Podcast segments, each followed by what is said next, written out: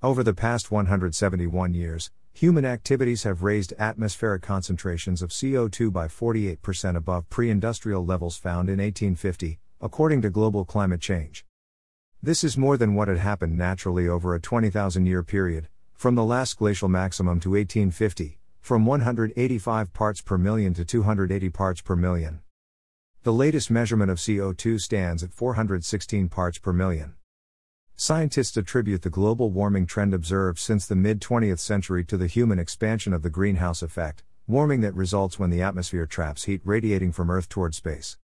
Certain gases in the atmosphere block heat from escaping.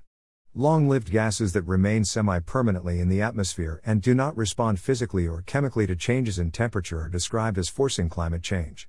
Gases, such as water vapor, which respond physically or chemically to changes in temperature, are seen as feedbacks. Gases that contribute to the greenhouse effect include water vapor, the most abundant greenhouse gas, but importantly, it acts as a feedback to the climate.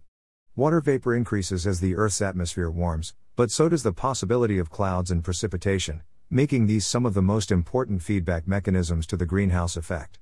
Carbon dioxide, CO2. A minor but very important component of the atmosphere, Carbon dioxide is released through natural processes such as respiration and volcano eruptions and through human activities such as deforestation, land use changes, and burning fossil fuels. Humans have increased atmospheric CO2 concentration by 48% since the Industrial Revolution began. This is the most important long lived forcing of climate change. Methane a hydrocarbon gas produced both through natural sources and human activities, including the decomposition of wastes in landfills, agriculture, and especially rice cultivation, as well as ruminant digestion and manure management associated with domestic livestock. On a Automolecule for molecule basis, methane is a far more active greenhouse gas than carbon dioxide, but also one which is much less abundant in the atmosphere. Nitrous oxide.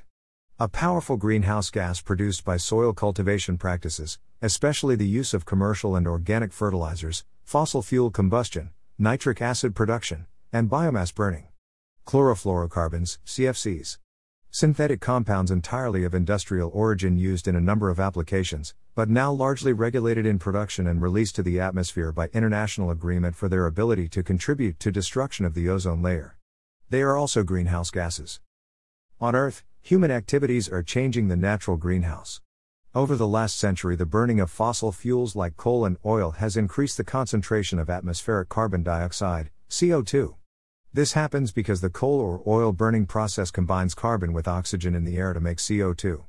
To a lesser extent, the clearing of land for agriculture, industry, and other human activities has increased concentrations of greenhouse gases. Credit NASA